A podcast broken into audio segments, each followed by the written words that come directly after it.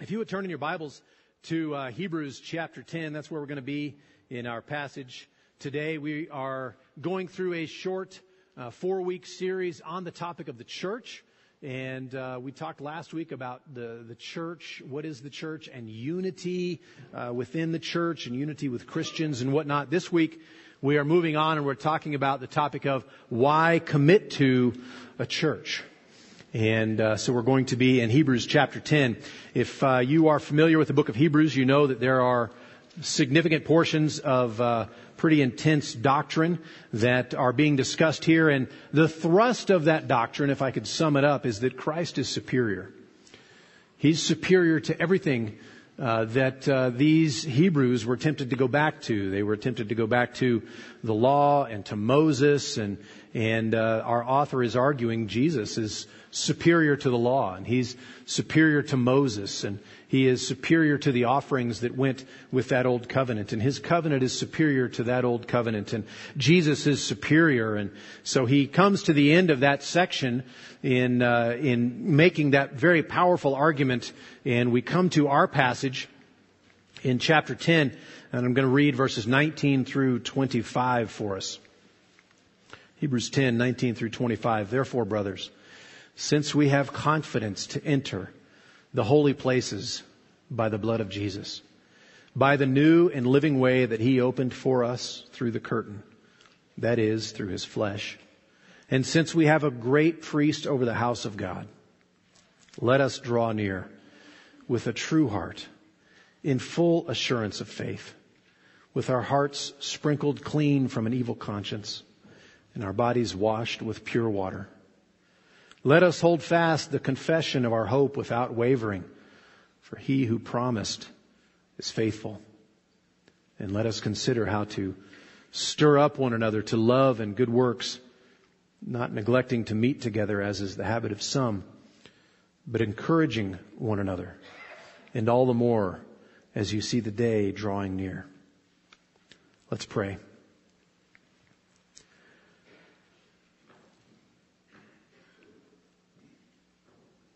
Father, as we come to you this morning, we are reminded of these great truths. We are reminded of Jesus and that He is superior. He is superior to the law. He is superior to Moses. He's superior to the offerings that have come before. He's superior. He is the ultimate. There is none like Him. And so we quiet our hearts this morning and we, we take a step out of our regular week. We've been busy this week and we will be busy next week and we encountered very distracting things this past week and we will encounter very distracting things upcoming. But for this moment, for this time, we've set aside this opportunity to not think about those things, but think about you instead and think about Jesus instead. Think about what has been done for us by Him on the cross and to think about what that means for our lives. And so, Father, we submit ourselves to you this morning and we quiet our hearts and ask that you, by your Spirit, would quiet our hearts. Help us not to be distracted. Help us not to contemplate those other things, but help us to see what is real and valuable and true in Christ. So as we have your word open and as we discuss the church and as we discuss our commitment to the church, we ask for your blessing on this time. We pray in Jesus' name. Amen. So I was in the eighth grade and uh, Mr. Paul Hines was my English teacher, but this story is not about my time in his class, though I could tell stories there too. But I was in algebra and I was struggling through algebra and felt honored to be in algebra in the eighth grade. And then I realized that it was tough. And, and so I remember very clearly one night that year, uh, being uh, lie, lying on the floor in my living room, my parents' house, of course, doing homework, and I they have the answers in the back of the book, which I thought was a great thing about algebra because the answer's right there. But then they want you to show your work how you got there, and I could never, you know, you had to put those two together. So I was, uh, I would do my work and I get it wrong, and do my work and get it wrong. So finally, when a when a uh, opportunity came, my dad was sitting there and we were watching TV. And while I was doing homework, might explain why algebra was difficult for me. maybe. so, uh, but I, I, I said to my dad, I said, here's, here's this problem and I can't figure it out. And so he said, well, what is it? And I explained it to him and we were trying to figure out the, the square footage of a, of a, um, sidewalk that would be around the outside of a pool and the pool was this dimensions and the, all that stuff. And we had to figure out the square footage of the sidewalk and I kept getting it wrong and getting it wrong and getting it wrong. So I said that to my dad gave him the dimensions and he sat there and, and he, you know, he had his legs crossed, he's watching TV and he's got his hands folded, not moving at all. When the next commercial came, he told me the answer. He hadn't moved a muscle. He hadn't written a thing down. He hadn't consulted a calculator or anything else. He just figured it out. And so I realized at that point something I should have known long before, and that's that he was a great resource. he was, here he was some kind of math whiz, and I hadn't even been asking him questions. I could have been, you know, having an easier time of school before that. But he was a great resource, and he was an untapped resource because I hadn't been asking him. I hadn't been consulting him and finding out uh, from him. I hadn't been taking advantage of this great opportunity, this great blessing that I had uh, that was my dad who could figure out such things while watching TV and without moving a muscle. And our passage today is is uh, sort of on that topic of untapped resources. We we move into our passage here, and as I said, we are discussing. Uh, our author has been discussing these doctrinal points. And it's not just doctrine for the sake of doctrine, but it's doctrine that has significance in your life. And uh, so we have a f- couple of gospel blessings that he's going to begin by focusing on. And that first gospel blessing is that we have confidence to enter. We have confidence to enter. So I read from verses 19 and 20, therefore brothers, since we have confidence to enter the holy places by the blood of Jesus, by the new and living way that he opened for us through the curtain, that is, through his flesh. The first gospel blessing is that we have confidence to enter. Now you might ask the question, why do we need confidence to enter? Well, God is holy. And you learn from the Old Testament that you get to enter into His presence in the way He prescribes. And in the Holy of Holies, which was sort of the seat of His presence, one person got to enter. One time of year. That was the high priest. And only once a year, and he could enter, and it was under certain circumstances. And so the presence of God is a very precious thing. It's uh, God is holy, and so not just anyone is allowed into that. And so even the high priest, you can imagine if you if you were the high priest for the entire nation of Israel, and you got to enter into God's presence in that sense once per year. And under certain circumstances and having met certain requirements and made certain offerings, you would be nervous. You'd be nervous. And yet, our author says that we who are not high priests. We're not the one guy in the entire nation. We have confidence to enter. Well, how is it that we can have confidence to enter when the Jewish high priest would be shaking in his sandals to enter? How can we have confidence? Well, by the blood of Jesus. It's by the blood of Jesus that we can have confidence to enter. Look back in uh, chapter 9, verses 11 and 12.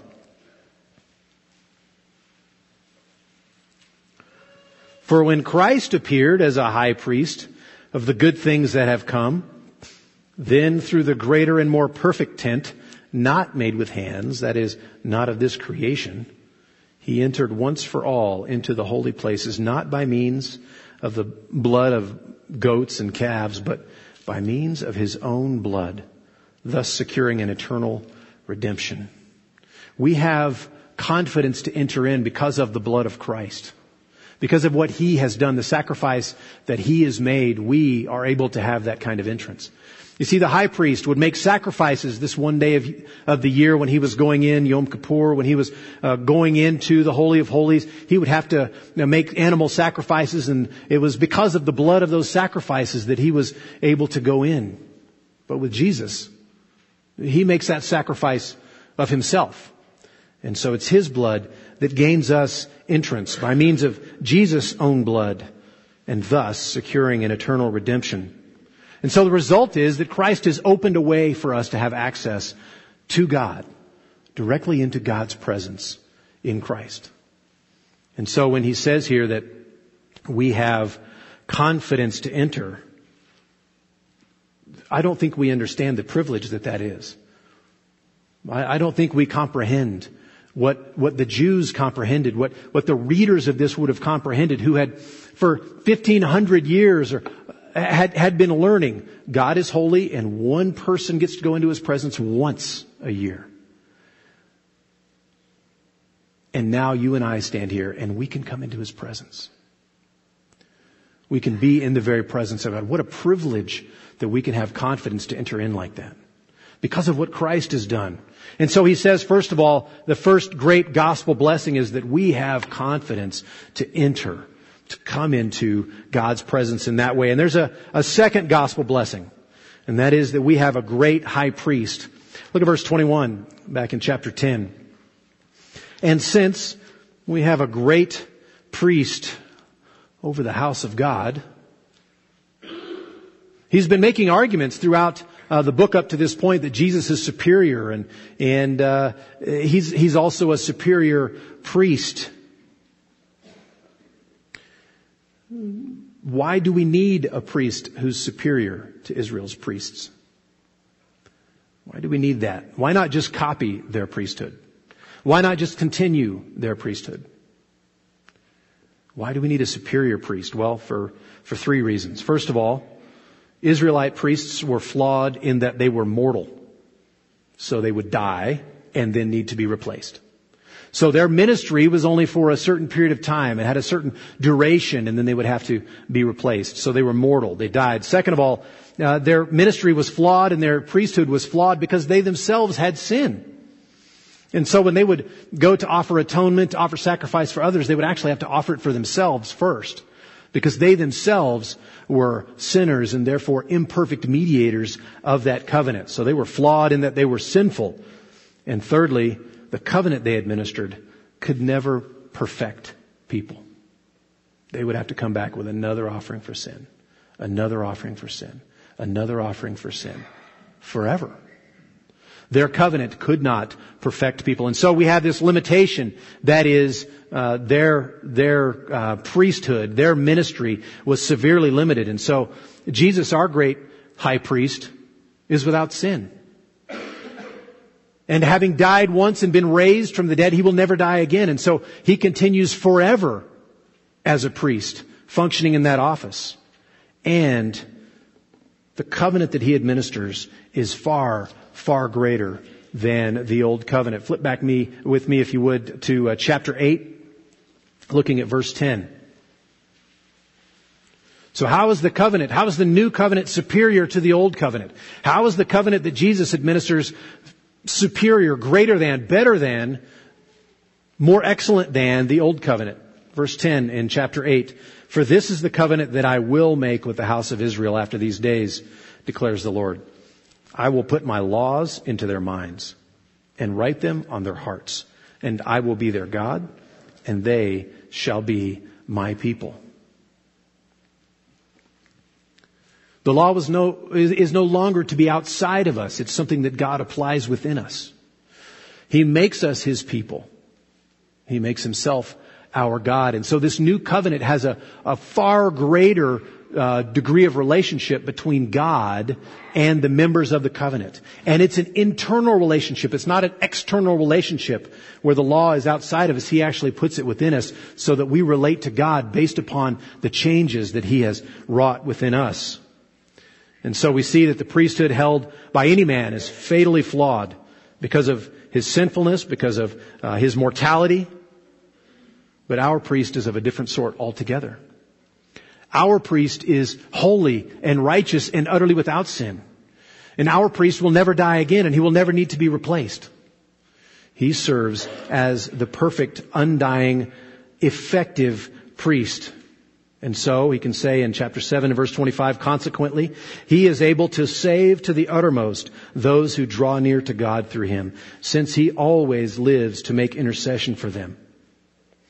Our priest is perfect and he perfectly accomplishes this covenant on our behalf.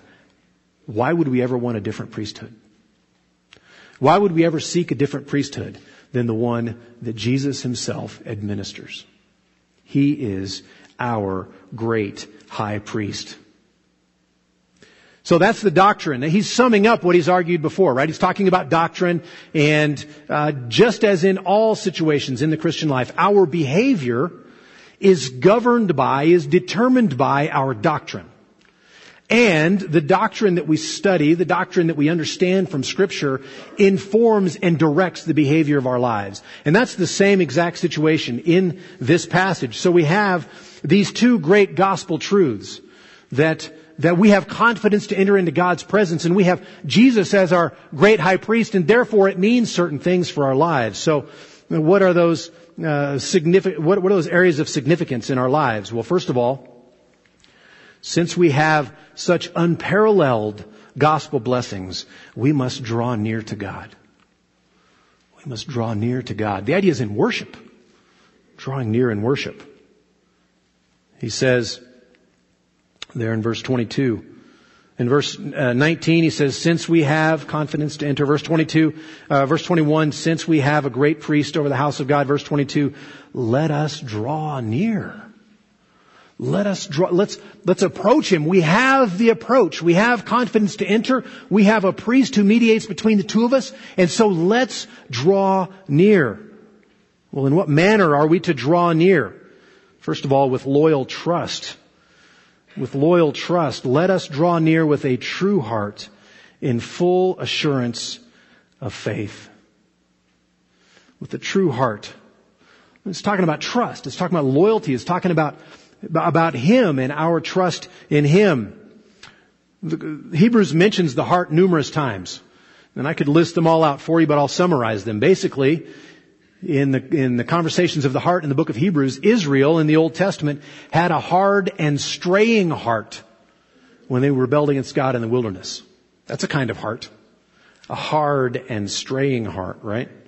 And in chapter 3, believers are warned uh, against having an evil, unbelieving heart that would lead them to fall away from the living God. So an evil, unbelieving heart. So you've got the idea of a heart that's hard and straying rebels against God, an evil, unbelieving heart, doesn't want to believe what God says, but instead wants something else. And, and our author instead says we are to draw near with a true heart in full assurance of faith.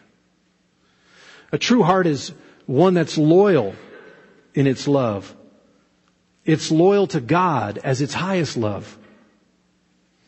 The allegiance by the way, is rooted in what God has done.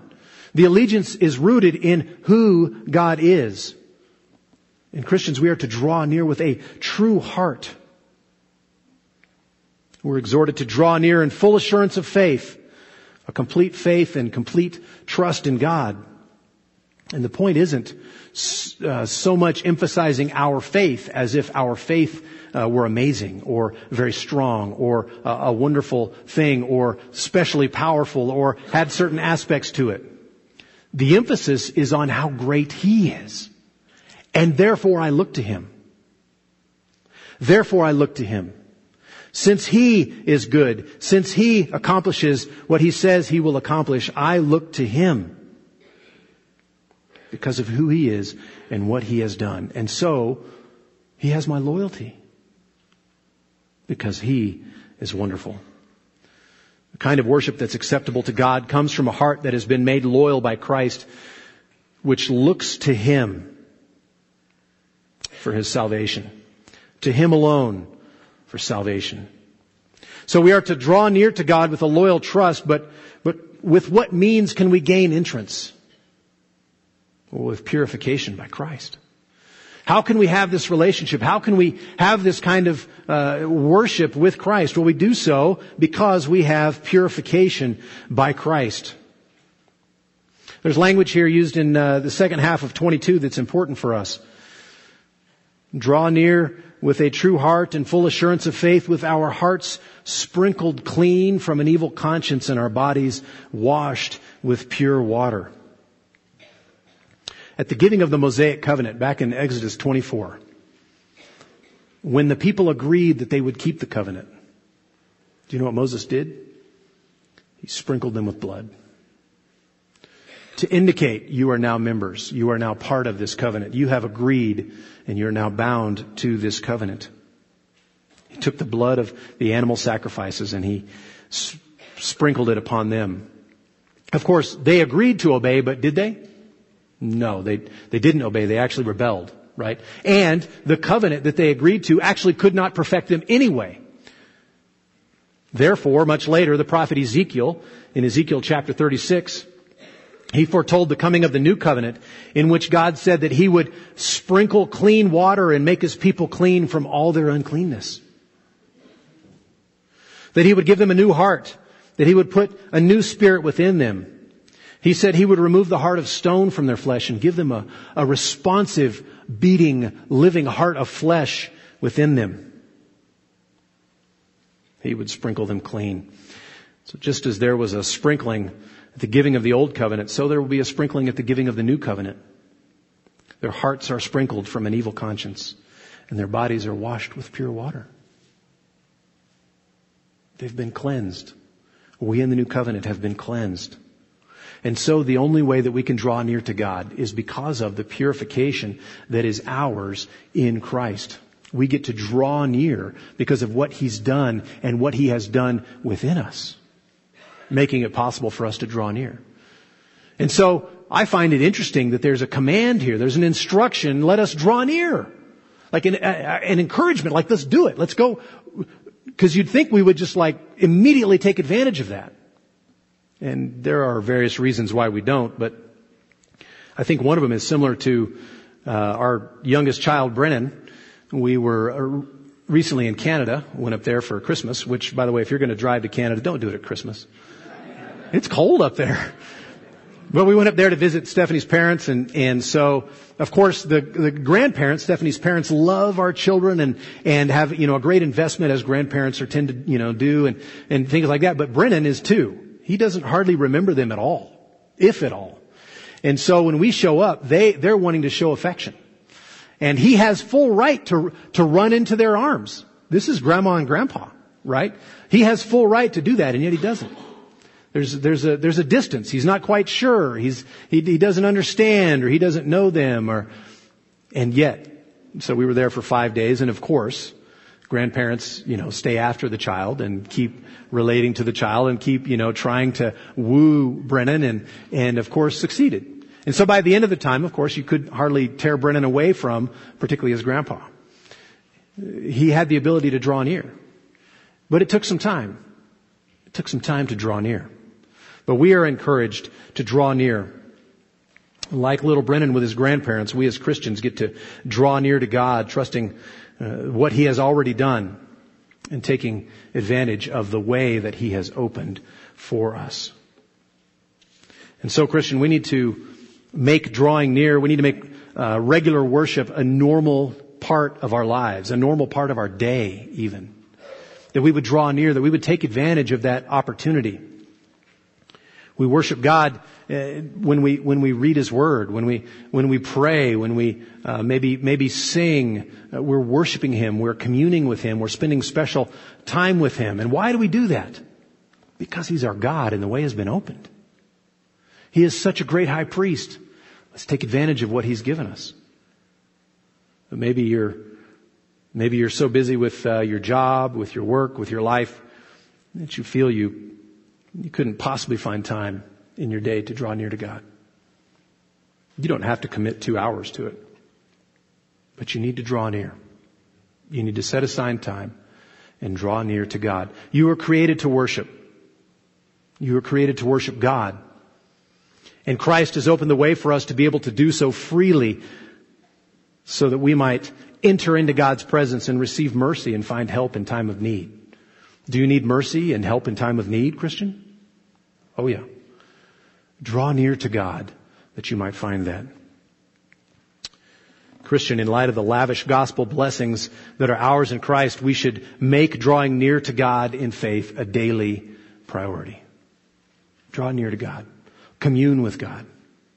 I'm not saying how much you need to read or pray or any of those things. That's not my point. My point is, you're, you're like baby Brennan. You're at grandma's house. Go hang out with grandma. You are a child of God. He has made the way open to you. Spend time with your Father. Spend time with your Father. The second implication of our uh, passage today is that since we have such unparalleled gospel blessings, we must hold fast our confession. Hold fast our confession. First of all, how, how should we hold fast our confession? Well, without wavering. Without wavering. Look at verse 23. Let us hold fast the confession of our hope without wavering. The recipient, the recipients of this letter, the Hebrews that were being written to, they had faced persecution before. And they had endured it. They had stood up. They had borne up under it. They had survived it and their faith had survived it. And they had lost property perhaps. They had lost relationships perhaps. Uh, Other difficult situations. They had gone through it and now it's looming again. Difficult times are looming again. And they're wondering, can, can we bear up again? Can I bear up again when they come to take my house? When they come to destroy my things? When they threaten my life? When they threaten my family, can I bear up? Or should I even try? Should I even try? The trial had been that intense and they expected the trial would be that intense once again. And so what were they going to do? These were Jewish Christians. And so they were thinking, well, if we just cut the Christian part off of our name, if we just go back to no longer identifying as, as Christians and having put away these things that go with the old covenant, if we instead go back to the old covenant, because we had, we had a priesthood there too. And, and we had offerings and, and we had sacrifices and, and we had the law. And we had, you know, we had Moses. So we could set aside Jesus and go back to this because socially speaking, it was more acceptable just to be a Jew than it was to be a Christian. And so they were debating leaving Jesus behind essentially. Going back to the old covenant. Going back to the way things were and they were, they were contemplating that. And so the encouragement that he writes, the exhortation that he gives is that you need to hold fast your confession of hope without wavering. Stand on it. Stand on it. Stay there. Stand on it. Don't move without wavering. You know, I like to uh, I like to tease about my singing, and um, but I'll tell you, part of my problem with singing is that uh, it's not just that I'm not very good at it, which is a part of the problem, but it's that I have a loud voice, and if I try to sing quietly, I guarantee you it will be terrible. Okay, just terrible. You won't want to hear it. But at least it was quiet when you heard it, you know, the terrible singing. So in order for me to sing well sometimes, and it doesn't always work out, but I always have to be singing loudly in order for it to work out.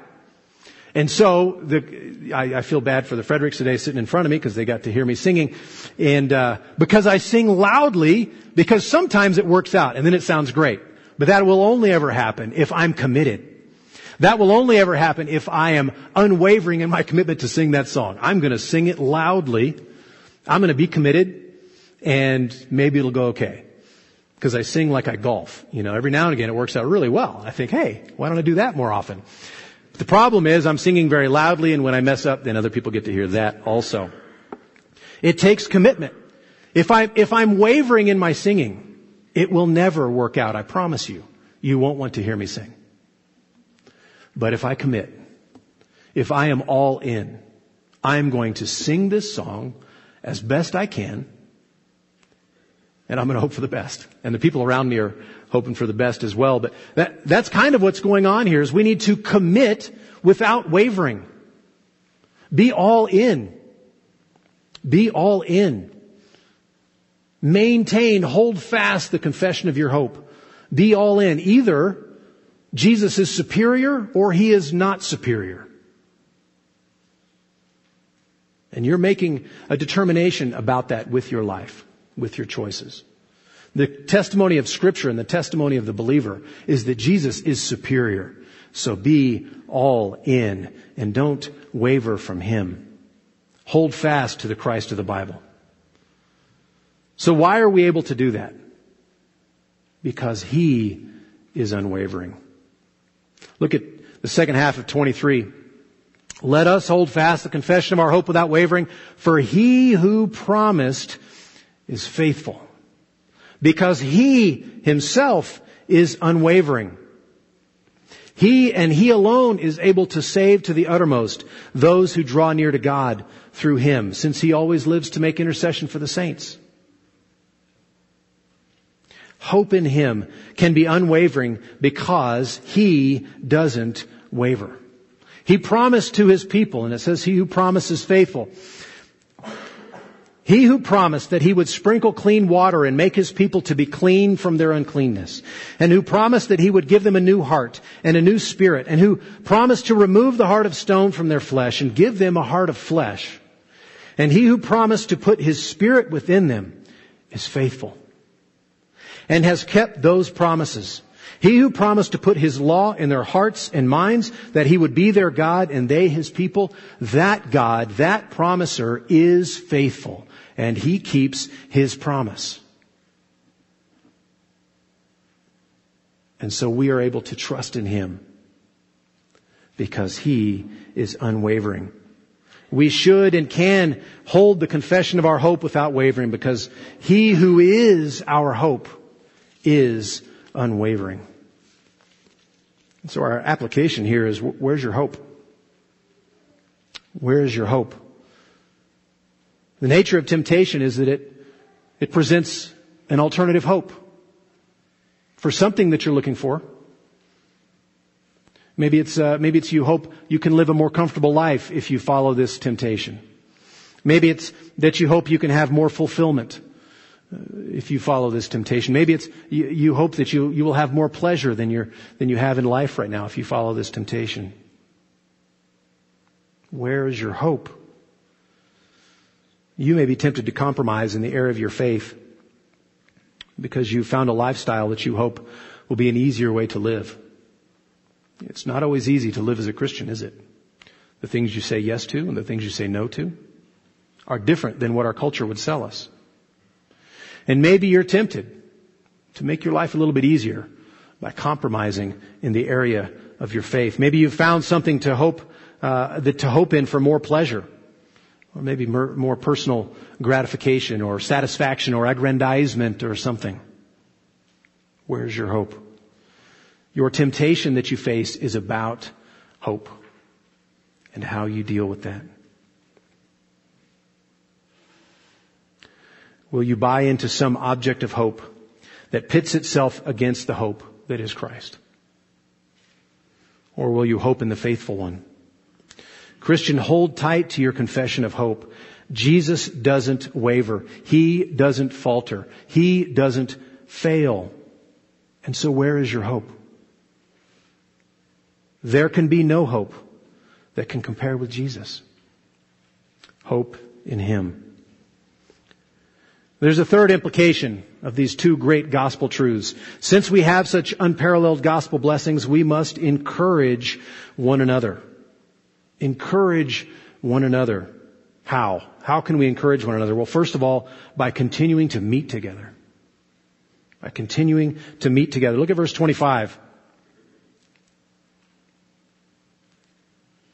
I'll start in verse 24. Let us consider how to stir up one another to love and good works. Encourage one another, in other words. Not neglecting to meet together as is the habit of some the idea of neglecting here, some of your versions say abandoning, forsaking. And that's, that's what the word intends to convey. You have a commitment in this relationship, but you are denying that commitment.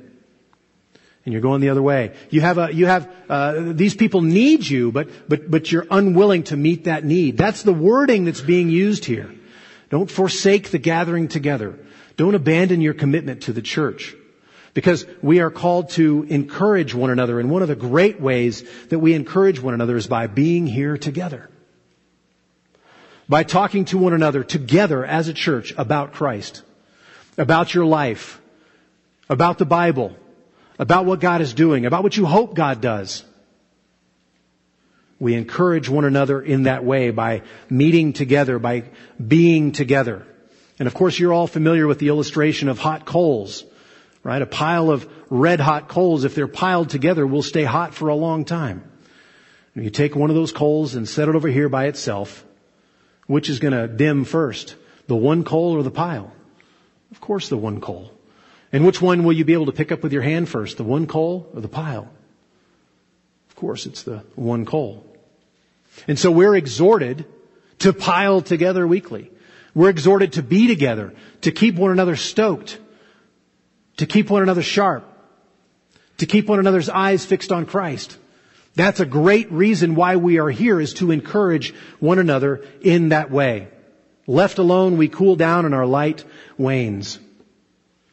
And so we need to be together weekly so that we can keep our intensity for the Lord. So that's, that's how we do it. But how else do we do it? Or how do we accomplish that even when, when we're together? Well, by exhorting one another. Look at verse, the second half of verse 25. By encouraging one another. Meet together as is a habit of some, but encouraging one another. The word encourage and the word exhort, and some versions have exhort here and some say encourage. It's the same Greek word. I, I coached uh, CrossFit for a few years and part of my job as a coach was to be a cheerleader, to be an encourager, right? Because people are sweating and they think they're dying, you know, and, and they're not you know. But, but you, you're trying to encourage them to keep going, even though they don't think they can. So you're just telling them, you're doing great. You're doing great. Stick with it. Just keep going. That's encouraging, right? I'm trying to encourage them to keep going. But I'm also a coach in that if I see them doing something with bad form, they're going to hurt themselves, they're doing something poorly, what do I do? Well, I, I, I correct them. I don't want them to hurt themselves, so I correct them. I straighten this thing out. I make this, this adjustment, right? And so that's exhortation. It's the same person and really the same role. Encouraging at times, you can do this. You are, you're, you're killing it. Keep going. And at other times, let's make this correction. Let's make that change because I don't want you to hurt yourself. Exhortation. And that's the idea that, uh, that we have going on in this passage. Christians, we are to consider how to stir one another up to love and good works. We should be thinking and praying about our brothers and sisters in the church, wondering how we can help them move forward in the Lord. And that, that requires a few things on our behalf, and I'll just go through these very briefly. First of all, I need to uh, have a, an adequate knowledge of where that person really is spiritually, which means I need to know that person well enough to know what their needs are, what their spiritual needs are. Secondly, it takes some forethought about that person. I've got to think about them and think about what, what exhortation or what encouragement they might need.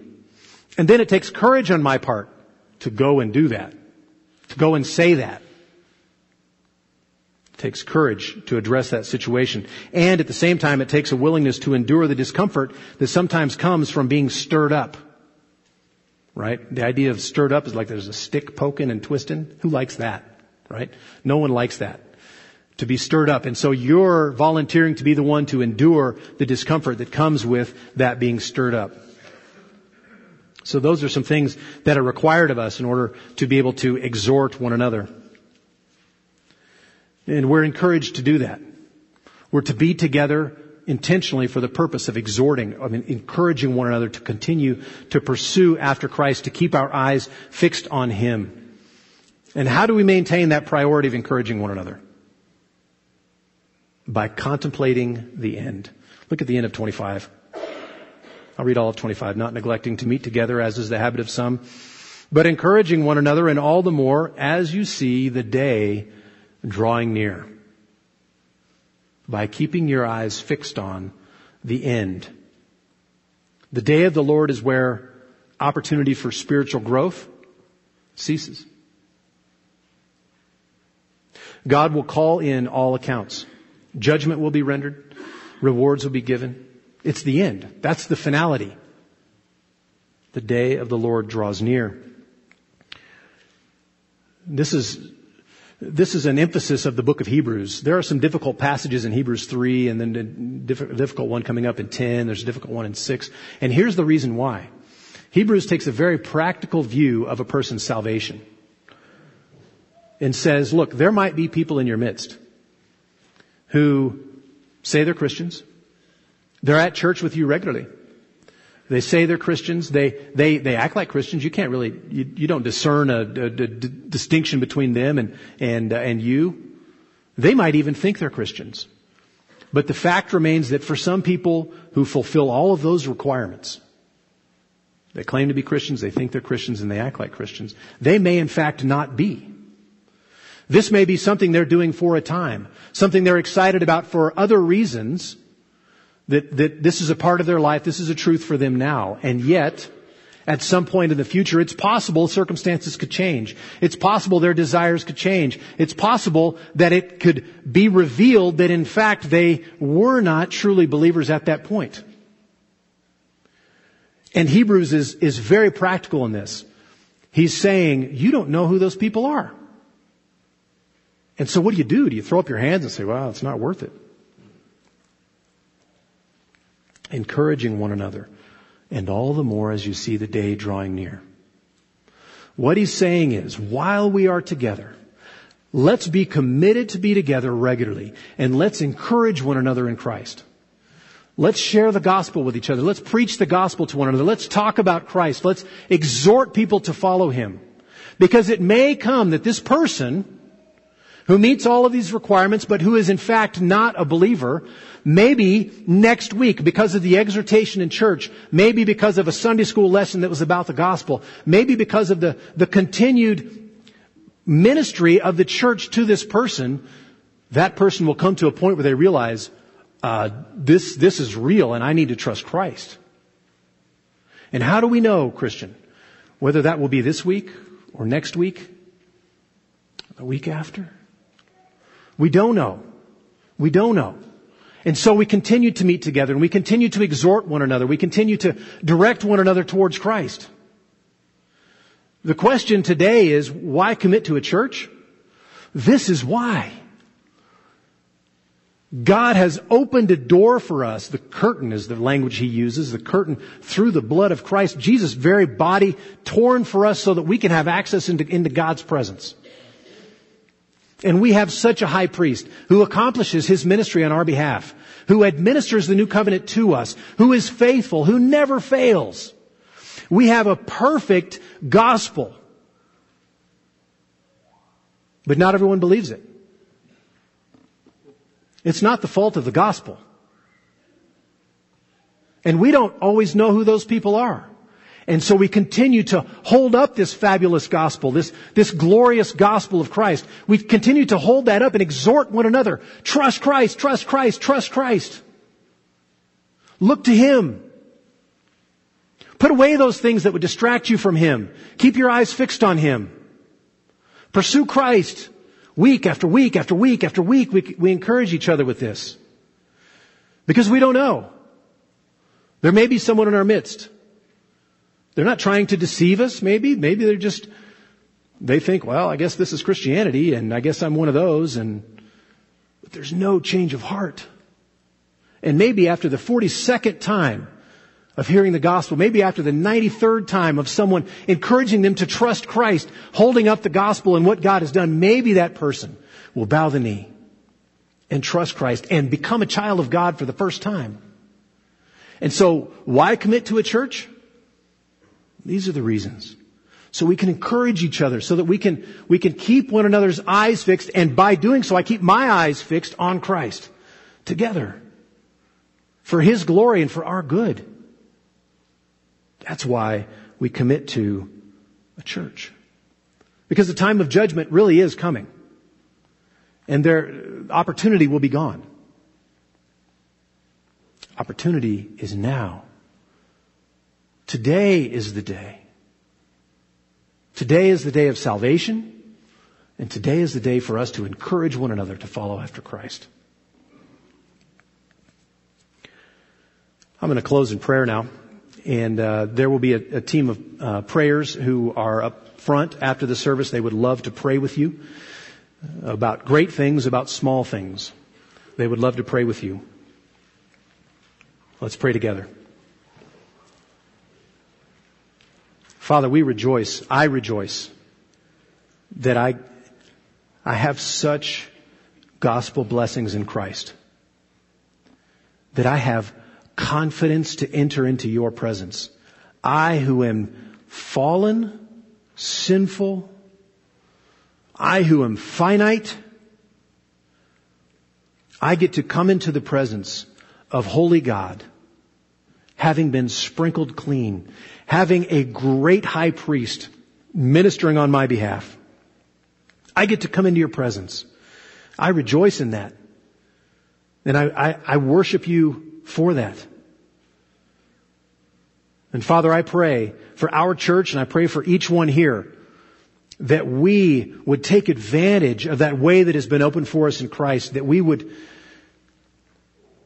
that we would draw near to you, that we would rejoice in this great high priest that we have and the covenant that he ministers to us, and that we would encourage one another the same direction. Father, may we grow in intensity. May we grow in passion for the truth of the gospel. And may we encourage each other and exhort one another the same direction. And may you bring about great growth and change and your blessings in our lives as we do so. And for those people who are in our midst, who sure seem like they're of us and yet are not of us, I pray that your gospel would break through and you would draw them to yourself finally. That they would know you that they too would have confidence to enter into your presence. That they too would have Jesus as their great high priest. So Father, we rejoice. We rejoice in this gospel. We rejoice in these blessings and we want to exhort one another and encourage one another. We want to hold fast our confession of hope without wavering. We want to stir one another up. We want to encourage each other. We pray this in Jesus' name. Amen. Now may the God of endurance and encouragement grant you to live in such harmony with one another, in accord with Christ Jesus, that together you with one voice glorify the God and Father of our Lord Jesus Christ. May God bless you all. Amen. And you are dismissed.